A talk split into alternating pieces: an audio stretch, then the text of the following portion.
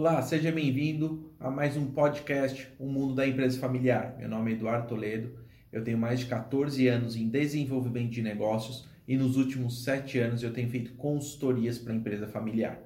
Hoje eu vou falar sobre como que deve ser feita a gestão dos colaboradores da empresa familiar.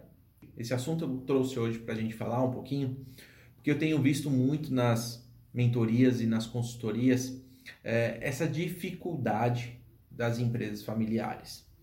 De fato, é complexo. Nós temos, né, na grande maioria das empresas familiares, nós temos colaboradores é, que não tiveram tanto acesso a uma educação, né, tem algumas estruturas, alguns valores é, que são um pouco complexos, mas a gente entende que é possível trabalhar todos os aspectos, tá bom? Uh, uma das coisas assim que a gente vê de fato se inicia dentro, quando a gente olha o processo de uma empresa familiar é que ela não tem uh, o profissionalismo naquele departamento. Alguns chamam de DP, outros chamam de RH, outros de DHO. É, cada empresa é de um jeito, né? Mas vamos colocar os recursos humanos ali. Ele de fato ele não é profissional ali, né? Não que a pessoa não é profissional, mas ele não é estruturado. Ele não tem todas as ferramentas, ele não tem todos os tipos de pessoas é, que deveriam contribuir para a gestão da empresa. Então, tem uma pessoa mais de, de é, departamento pessoal, uma pessoa mais de recrutamento, uma pessoa mais de treinamento, uma pessoa mais cultural. A gente não vê essas diferenças né, dentro desses departamentos, dentro da empresa familiar. Geralmente é muito reduzido, é, no máximo duas pessoas. Empresas grandes, eu estou até falando, né? Empresas que, empresas médias grandes que eu vejo que tem 200, 300 funcionários e quando nós olhamos ali tem no máximo três, quatro pessoas, né? De fato não é olhado e não é dado devido valor a esse departamento, tá bom? Mas a gente vai falar, né, um pouco é, a respeito disso daí. E uma das coisas que eu vejo também dentro da consultoria e já passei por algumas de alguns momentos é quando a gente fala sobre esse tópico Olha, nós estamos precisando contratar uma pessoa, a gente está precisando, então vamos contratar. Muitas vezes já estão contratando e falam: Olha, Eduardo, o que, que você acha dessa, dessa a gente construir essa vaga, já pegar uma pessoa? É, quanto que você acha que a gente tem que pagar? O que, que essa pessoa tem que fazer? E aí eu começo a olhar muito essas perguntas, elas são meio corriqueiras, né? Elas ocorrem bastante, como se a gente tivesse dado uma alçada para eles, mas de fato eu, eu, o que eu pergunto para eles é: se, você está me perguntando tudo isso daí, talvez você nem saiba qual é o tipo de pessoa que você quer. Né? E você esteja disponível. Você está perguntando sobre um valor e você não está sabendo o qual é o motivo principal e o que, que você vai ganhar com essa pessoa, né? Estando no seu time. É, às vezes a gente olha muito como um, o contábil, né? É custo, né? Pessoas é custo, eu tenho pessoas, é de, despesa, eu não tenho retorno. E na verdade não, eu acho que é uma forma de a gente olhar muito contabilmente, muito fria às vezes, e a gente tem que olhar como um ativo colaborador. Então o que eu vejo que a gente tem que fazer, de fato, é parar de contratar para acabar com um sintoma, né? Eles têm um sintoma e acabar com esse sintoma, mas a gente começar a contratar porque a gente tem um problema raiz. Esse é o ponto, né? É, essa é a mudança, eu acho que quando a gente contrata para acabar um sintoma, a gente está vendo só custo. Eu não estou dando vazão nesse processo, eu não preciso fazer isso daqui, mas a gente não está olhando uma operação como um todo e olhando os problemas que nós temos. Né? Então, o que gera aquele sintoma para você querer contratar? E muitas vezes isso não está muito redondo, não está muito claro, não está transparente né? para todos. Assim, olha, é isso que tem que acontecer, então a gente precisa procurar esse tipo de pessoa porque tem um ambiente maior por trás, tá? Então eu acredito que seja muito dessa forma como a gente tem que pensar, né? Não tanto nessa base pequena de um sintoma, mas a gente tem que olhar baseado mais num problema raiz, que isso agrega muito mais esse colaborador quando ele vier para sua estrutura, porque de fato você vai olhar ele como um retorno. Olha, eu estou investindo, mas eu estou tendo um retorno, tá? Senão a gente vai ficar em algumas conversas muito, uh, muito superficiais. E aí, no fundo, eu contrato uma pessoa por um sintoma, Só que essa pessoa, ela muitas vezes não vai conseguir atender esse sintoma porque existe um problema raiz. E aí, nesse processo, eu acho que essa pessoa não está fazendo o máximo que ela poderia fazer. Mas é porque a pessoa não consegue acabar com um sintoma, né? Vamos pensar num câncer, né? Então, assim, ah, eu tomo só simplesmente o remédio para sarar a dor, o câncer continua lá. Então, eu automaticamente preciso fazer toda uma químio, fazer uma rádio, fazer né, todos os processos devidos, às vezes até uma operação. Então, eu preciso pensar dessa forma também na minha empresa. Não, né, vamos levar tão profundamente como um câncer, mas a gente tem que pensar, olha, qual é o problema raiz que eu quero matar e se essa pessoa vai ter condições de fazer isso. Porque muitas vezes daí eu olho o valor.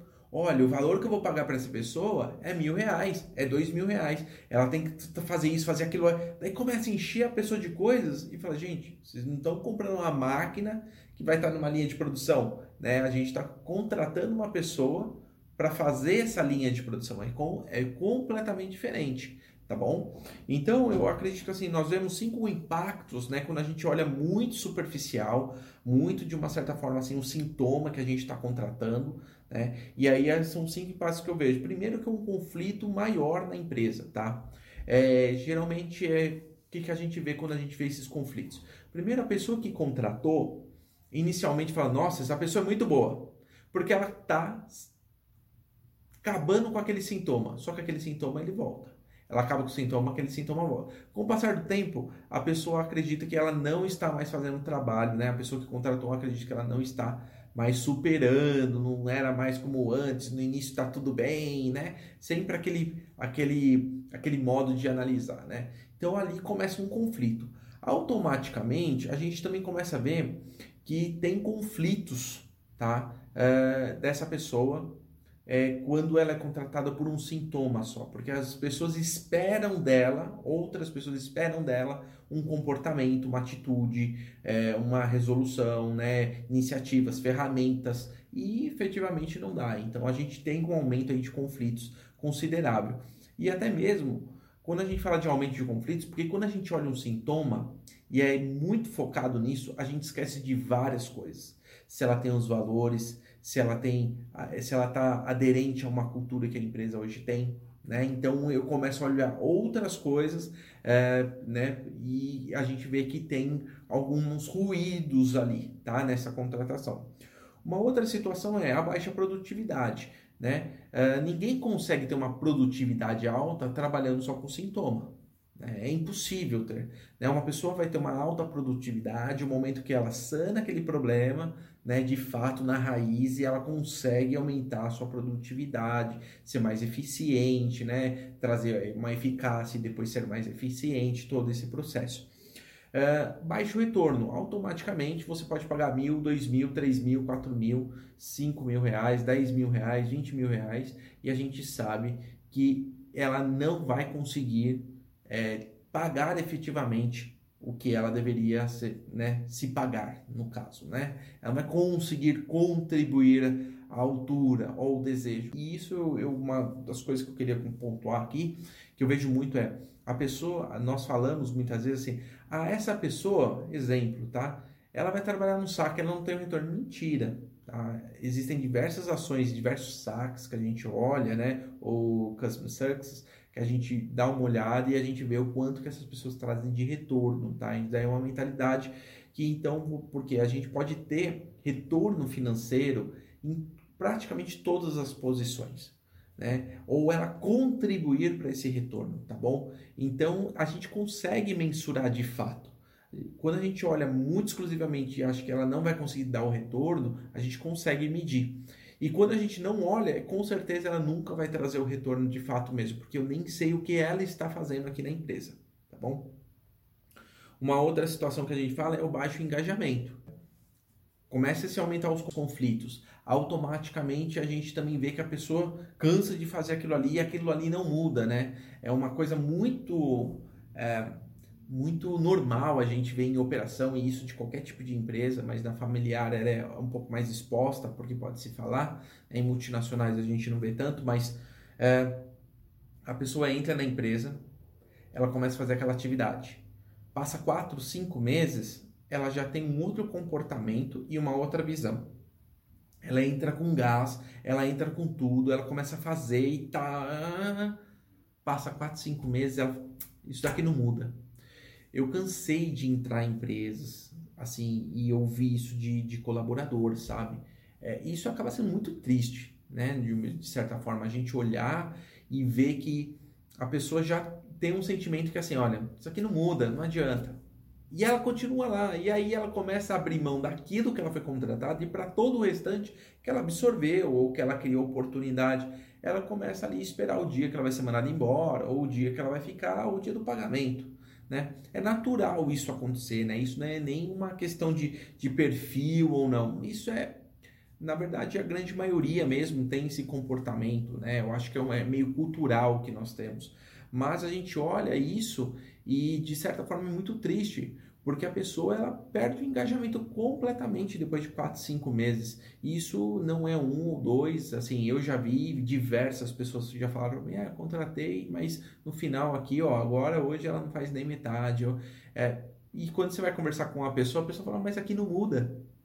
E aí a gente tem diversos conflitos, questionamentos de gestão, a gente tem uma série de coisas, né? Mas quando nós falamos né, na gestão é, ali do colaborador, a gente vê esse impacto grande de engajamento e automaticamente um custo operacional. Uh, a gente sempre está em busca de uma nova pessoa e contratando, e muitas vezes a gente olha aquele, aquele. A gente traz mais do mesmo esperando que vai sanar aquele problema, e na verdade não sana, a gente só vai criando um custo maior, e aí a gente está falando de custo de colaborador, a gente está falando de custo de retrabalho, custo de tempo, é, custo muitas vezes de processo contratual, é, porque tem intrigas, tem conflitos e muitas vezes isso não acaba bem. A gente está falando muitas vezes é, em custo é, de, de, de, mal, de mal eficiência do processo, né, que a gente está falando aí. Então a gente tem diversos custos operacionais que acabam agregando com o passar do tempo e num período de um ano nós verificamos que é extremamente alto esse custo e a gente nem percebe. Né? A gente acha que não vai ser, mas é. Né? A gente não coloca no papel. A gente não tem efetivamente essa medição, mas a gente entende que tem esses impactos aí bem grandes, tá? Opa! Tudo bem, pessoal? Como vocês estão? Estou interrompendo rapidinho esse podcast só para passar um comunicado especial. Você é dono de empresa familiar? Eu estou em busca de novas empresas familiares que desejam transformar e reestruturar os seus negócios, aumentando em até 10 vezes a sua lucratividade e zerando seus conflitos.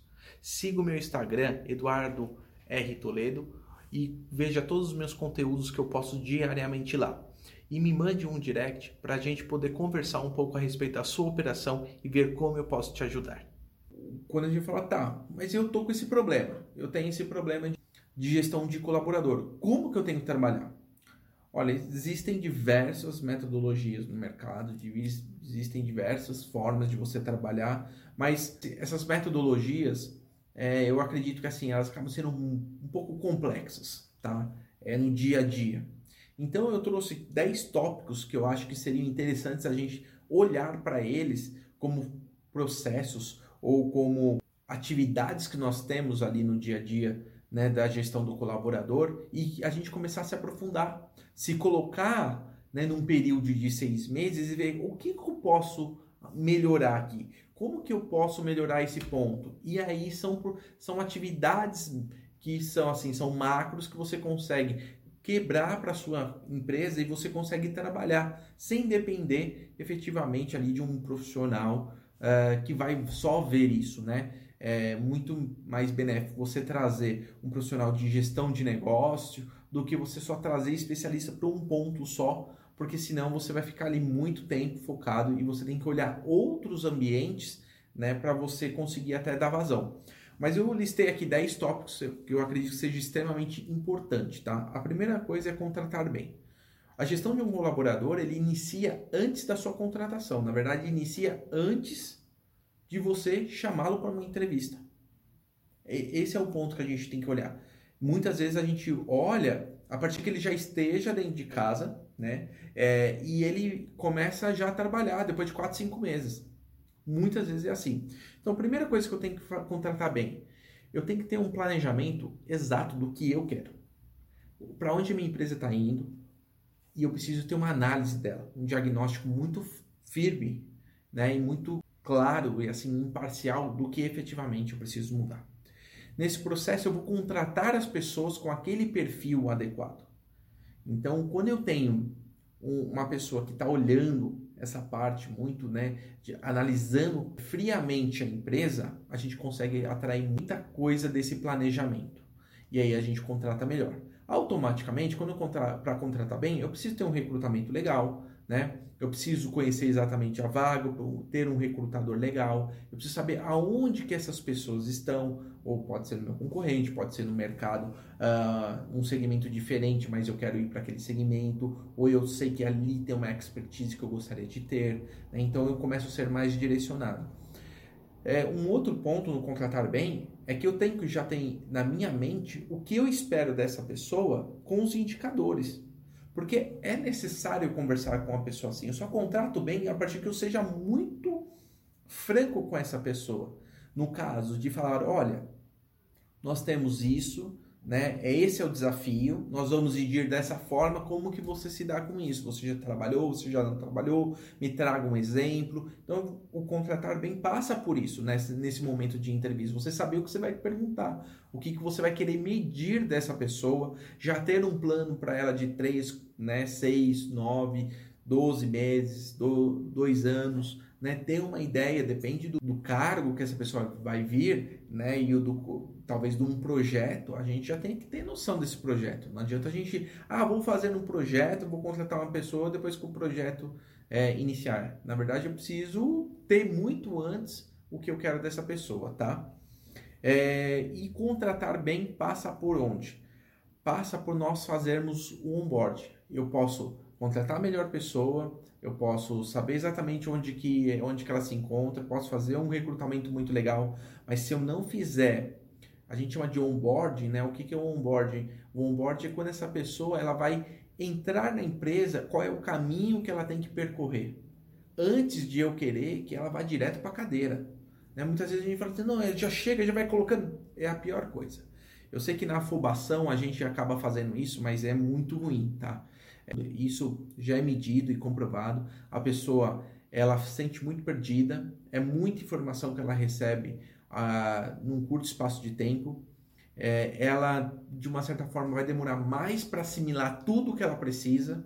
Então, ela recebe muita enxurrada de coisa é, para já ir fazendo e tal, e ela não consegue ligar os pontos. Então é importante que você saiba, ó, se essa pessoa entrar, ela tem que fazer isso, esse treinamento, passar por essa área, conversar com o tal fulano, eu quero que ela nessa primeira semana ela faça isso para depois ela entender aquilo e aí vai, tá? Então tenha muito claro como que é essa essa entrada dessa pessoa, o que que ela precisa fazer. Talvez a gente ache que é perder um pouco de tempo aqui, né? Mas na verdade você está investindo tempo para ela se ambientar o mais rápido possível para ela acelerar porque depois ela nunca vai conseguir acelerar o que ela podia. Ela sempre vai estar tá já recebendo novas coisas, novos desafios, nova, novos trabalhos e ela nunca vai ter esse tempo profundo de desenvolver, tá bom? Uma outra situação que a gente tem que olhar é dar estrutura necessária. E isso eu estou falando desde uma mesa, uma cadeira, né, que a gente entende estrutura isso, mas dar um ambiente, né, é trabalhar muito bem esse ambiente que ela possa vir trabalhar trabalhar aspectos da cultura, uh, trabalhar uh, uma abertura de comunicação, sabe? Uma abertura de poder falar. Então, dar a estrutura necessária para essa pessoa poder desenvolver, de ela poder trazer, de ela poder ter contato, isso é importantíssimo, tá? É uma coisa muito mais profunda do que simplesmente uma cadeira, uma mesa e um computador, tá bom? É uma, a terceira coisa que eu vejo muito importante, a gente está falando de comunicação. Né? E quando a gente fala de comunicação, ela tem que ser muito clara e ela tem que ser muito transparente em tudo que você quer passar. Isso falta muito na empresa familiar. Nós estamos aqui, nós queremos chegar aqui, esse é o seu desafio, a gente vai medir dessa forma. Eu não vejo praticamente nenhuma empresa familiar falar dessa forma. Né? É, fica muito subentendido, está muito intrínseco, sabe? olha, no dia a dia da pessoa. E na verdade não é. Cada pessoa ela está chegando de uma forma, cada pessoa ela recebe de uma forma, ela veio de uma escola e automaticamente ela precisa passar né, por uma comunicação ali, um, ela precisa receber, né, na verdade, uma comunicação mais assertiva, mais clara, mais pontual, é, ter tudo isso, tá bom? Outra situação é ter o processo definido. Quando eu falo ter o processo definido, eu não estou falando exatamente, olha, você vai fazer daqui, você vai clicar lá, você tem que fazer isso, tem que pegar a autorização do fulano. Não é isso, tá? O que eu estou falando é você saber o que ela precisa fazer. Porque muitas vezes, se não tem esse cargo, né, é, ela vai criar. Né? Agora, quando já tem, você precisa saber exatamente o que ela precisa fazer etapa por etapa. Mas quando não tem, é, ela vai entrar, você precisa saber, você precisa pensar nisso, você precisa nortear. Não adianta jogar a pessoa lá dentro e achar que ela vai bater asas. É, isso eu vi muito assim já. É, ah, mas você não trabalhou no financeiro? Trabalhei, mas no financeiro de cada um é diferente. Sabe? A gente fala assim, ah, não, mas é tudo igual, o processo tem que ser igual. Não, ele não é um software, né? Ele não é um sistema que tenha padronizado, você vai sair de um sistema, vai no outro, é padronizado. Não. Cada empresa ela tem a sua cultura, o seu modo de olhar, aquele gerente, aquele diretor, aquele dono de empresa, ele tem aquela visão, tá? Cada um tem um background, então assim, cada um tem a sua experiência né? Automaticamente a gente tem que levar isso em consideração. Outra coisa é mensurar essas atividades. Primeira coisa, saber quais são essas atividades que eu tenho que mensurar. O que, que eu preciso mensurar delas? Tá indo bem, tá indo mal, né? Eu preciso estimular esse. Conforme eu vou mensurando, um outro fator é como eu estimulo esse cara positivamente, né? Eu estou mensurando venda, ele não está atingindo venda. Como eu estimulo esse colaborador? Eu estou estimulando é, a parte financeira, né? Então, assim, olha, eu tô, eu tô analisando, mensurando a parte de impostos. Como eu estimulo essa pessoa a ter uma visão para nós um pouco melhor do que, que a gente pode trabalhar dentro dos impostos e assim por diante. Tá? Então, é importantíssimo a gente mensurar e estimular ao mesmo tempo, tá bom? É, eu queria até colocar aqui uma coisa, porque assim, as pessoas, até recentemente tive uma consultoria, que a pessoa me perguntou exatamente isso. Eduardo, como que eu invisto na pessoa? Né? Porque a pessoa, o nosso tipo de colaborador, ele vai embora rápido. Eu falei, então, esse é o problema. Se você começar a investir mesmo, investir na pessoa, e aí eu não estou falando para pagar coisas caras, mas estou falando pagar cursos, cursos online, cursos presenciais, né? investir numa saída fora, numa reunião em um lugar um pouco diferente, trazer né, oportunidades para ela. Essa pessoa fica. Ela não fica porque você não faz isso, tá? Então, automaticamente, você não precisa dar um salário grande, mas você precisa dar estrutura de desenvolvimento para essa pessoa. E tem um outro aspecto na empresa familiar que é as empresas familiares ela tem a tendência de ter o colaborador por um tempo maior.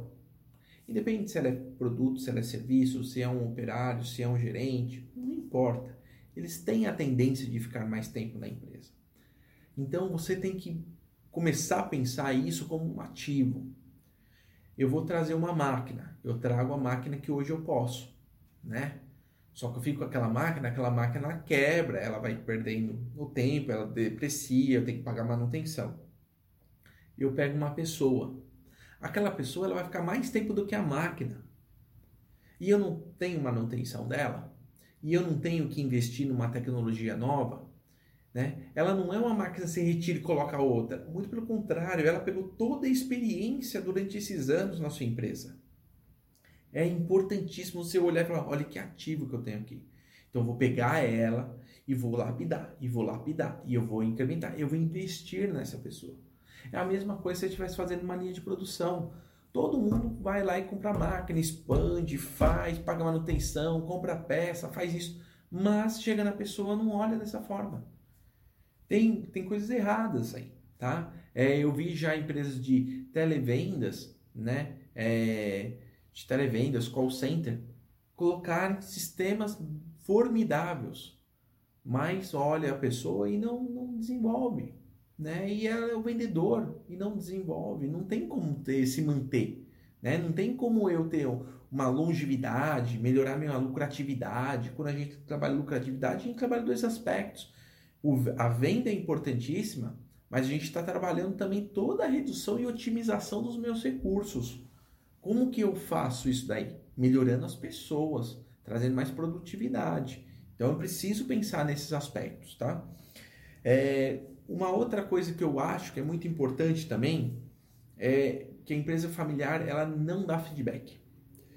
E, e o que é o feedback? Né? Muitas pessoas não sabem, mas o feedback é você dar um retorno positivo ou negativo, né? De como está sendo o desenvolvimento dessa pessoa, como que ela está desenvolvendo as atividades, se ela está cumprindo ou é, é o que foi acordado, se ela está superando ou não as suas expectativas, né? É, o que, que acontece só que muitas vezes nem se dá isso porque não é medido, tá? Então por isso que eu trago até aqui a mensuração, tá bom? É, e o contratar bem vem junto com isso. Então contrato bem, mensuro para depois dar um feedback, né? Porque a gente vai falar sobre a atividade e não sobre ela, ok? E quando a gente fala em dar feedback, uma coisa muito importante é que você aprenda como empresa familiar a implantar o feedback, mas aprender a dar feedback. Uh, algumas vezes eu vejo algumas empresas é, familiares que são menores, né, e assim até médias empresas, elas falam, não, eu dou feedback, mas quando eu vou olhar o feedback é pesadíssimo, né? Não, não, não se dá um feedback daquela maneira, sem estrutura, sem dado, sem, sem contexto, sem apontamento de exemplos, sem mensuração. Dar feedback simplesmente é muito ruim. É muito ruim, tá? Então, saber e dar feedback também é um outro ponto importantíssimo aí para uma gestão adequada de um colaborador. Uma, um outro ponto aqui, um nono ponto que eu vejo é que a gente precisa saber a hora de trocar o colaborador. Acabei de falar que a gente tem uma tendência de ter um colaborador dentro de uma empresa familiar por mais tempo. Mas gente, isso é positivo, isso é muito bom, mas isso também é ruim, porque a gente para de oxigenar toda a nossa empresa, de trazer pessoas que tenham olhares diferentes, visões, experiências diferentes para eu poder melhorar e poder discutir alguns assuntos. Mas muitas vezes eu também acabo ficando refém daquela pessoa. E aí, quando a gente olha para o aspecto, eu vou é, encerrar o ciclo de um colaborador dentro da organização, né, da empresa familiar, a gente tem que olhar é, de uma forma muito positiva isso. A primeira coisa, se a pessoa né, não, não, não atende de fato, não tem muito o que a gente falar. Você está mensurando, você está vendo, eu preciso contratar outra pessoa, né? Muitas vezes eu tenho é, um caixa pequeno para poder lidar com todas essas situações. Mas é importante que eu veja uma situação. Quando você não sabe ou você não interrompe aquele ciclo daquela pessoa, além de você estar se prejudicando no sentido de baixa produtividade, custo alto, mais conflitos, né? É, muitas vezes custa a saúde mental, física, emocional da família até, que já vi muitos casos, né? e todos esses impactos que a gente está falando, eu estou tirando também, e aí é um modo que, que eu vi e comecei a exercitar e eu vi que isso é muito importante, estou tirando o direito dessa pessoa evoluir como pessoa. Porque muitas vezes aquela pessoa ela não é ruim no, na minha situação, ou ela não faz mais parte porque mudou a minha empresa, ela não soube mudar, mas ela faz, ela seria muito boa em outra atividade, em outro local, em desenvolver outras coisas para outras pessoas. E a gente tem que ter isso muito em mente. Isso é importante. Quando eu estou postergando a vida dela dentro da minha, da minha empresa familiar, eu estou retirando um dia ali para ela, assim, a menos, né? Estou retirando um dia a menos ali, um dia a mais, na verdade, para ela poder se desenvolver como pessoa. E isso é importante a gente olhar. Então a gente tem que ser um pouco mais frio nesse ambiente e tratar dessa maneira. E o último ponto que eu traria aqui é ter um processo muito bem definido e eficiente do que? De administrativo de pessoas. Aí a gente pode estar tá falando de tudo, tá? O contratar tem que ter um processo, o recrutar tem que ter um processo, é, o treinar tem que ter um processo, uh, o DP tem que ter um processo, a parte de estimulação de cultura tem que ter um processo. Essa pessoa ela vai tirar férias, ela tem que ter um processo. Essa pessoa ela vai uh, fazer uma reclamação, ela tem que ter um processo. Tudo ela tem que ter um processo. É, essa parte administrativa ela é de extrema importância, porque isso você profissionaliza e tudo que acontece referente a colaborador, a pessoa vai ter a responsabilidade de olhar e falar: olha, pessoal, a gente está com esse problema aqui. A gente tem esse processo que não está sendo meio estimulado. A gente está chegando muita demanda dessa forma e não é assim que deve ser resolvido. Às vezes a gente não tem processo de um reembolso. Isso causa um tumulto né? Ah, mas ele não pagou meu imposto, mas eu paguei meu imposto, sabe? É, o reembolso, e fica naquelas discussões de reembolso de 15, 20, 30, 100 reais, 150 reais. Não é isso que vai matar a empresa. E automaticamente ela não consegue criar um processo, uma folha, falar assim, coloca seu nome aqui, você manda para esse para essa pessoa aqui, tal, tal, tal, pega a assinatura desse jeito, informando com os papeizinhos. É tão simples, mas a pessoa vai lá e fala assim, ó, oh, então, sei lá, ah, tá aqui, ó. Ah, tá aqui, ó e eu nem sei de quanto reembolso eu dei, não sei, às vezes a pessoa, ela colocou qualquer coisa naquela nota, tem muita coisa que pode acontecer e a gente tem que minimizar. Então, o processo administrativo, para tudo que for do colaborador, é extremamente importante. Passou um comunicado, ah, eu preciso dessa assinatura, então assim, vai fazer entrar dentro da empresa, precisa desse jeito, vai fazer, sabe? Então, tudo isso é muito importante. Num processo de seis meses, gente, é, é super fácil a gente pegar esses 10 pontos e começar a melhorar. Depois de seis meses, vocês veem o quanto melhor vocês vão estar nessa gestão. Depois de um ano, é, é notório, assim, a, a convivência, a harmonia, tudo é diferente, tá? Tudo é diferente mesmo. E qualquer empresa pode fazer. Não importa o tamanho, não importa se tem pouco, se tem muito, se é, colaborador, se fatura muito, se fatura pouco, se é do Nordeste, se é de São Paulo, se é do Rio de Janeiro, se é dos Estados Unidos, qualquer empresa ela pode fazer dessa forma. E aí vai muito de uma postura dessa empresa de eu vou ser uma empresa que vou criar ativos, uma empresa familiar que tem ativos e um dos, desses ativos são os meus colaboradores ou se eu vou olhar de uma forma de simplesmente uma DRE, um demonstrativo de resultado. A linha de funcionários estão aqui e eu tenho esse custo para pagar todo mês. É importantíssimo nós termos esse olhar? Com certeza, né? Olhando friamente, de uma forma fria, simples e contábil, é. Entretanto, o seu dia a dia não é assim. O seu dia a dia ele é muito mais custoso do que só aquela linha e você nem está percebendo o seu desgaste emocional, o seu desgaste mental, o seu desgaste físico. Tudo isso não está sendo contemplado naquela linha. E se você não está olhando dessa forma, você automaticamente você está olhando como um custo simples e frio. Olha, meu contador me falou que eu gasto isso daqui. Na verdade, você gasta muito mais e o seu contador nem sabe o quanto que você está gastando. Então começa a olhar muito mais como um ativo esse colaborador, começa a mapear, pega esses 10 pontos, olha, olha o que eu preciso melhor dentro da minha empresa, né? Com isso você vai ter benefícios muito grandes. Ah, for colocar aqui, ó, você vai ter um benefício de produtividade desse colaborador é, você vai ter uma assertividade de comunicação absurda. A comunicação é um dos grandes problemas que nós temos e você vai melhorar muito essa comunicação, desde processual, desde uma comunicação mesmo falada e feedback, o do que é esperado, do que não é esperado, tá? Você vai ter uma assertividade na sua contratação, sabendo o que você quer, sabendo qual é o problema raiz ser resolvido, não é o sintoma. Tem um processo de, dessa pessoa quando entra dentro da empresa, por mais que você, ah, mas ela vai, é, tem que entrar aqui já fazendo. É notório quando a pessoa passa por um processo de entrada para ela ir impulsionar a empresa do que quando ela já entra naquela bagunça. É, pessoa nova ela tem que trazer oxigenação. Pessoa nova ela não pode respirar o mesmo ar da pessoa que está dentro. E quando a pessoa está passando atividade já no primeiro dia, segundo dia, automaticamente toda aquela pessoa que está passando atividade, ela está colocando toda a parte sentimental, da emocional dela junto, tá? Então é muito complexo isso. Diminui custos a curto prazo, a médio prazo e longo prazo.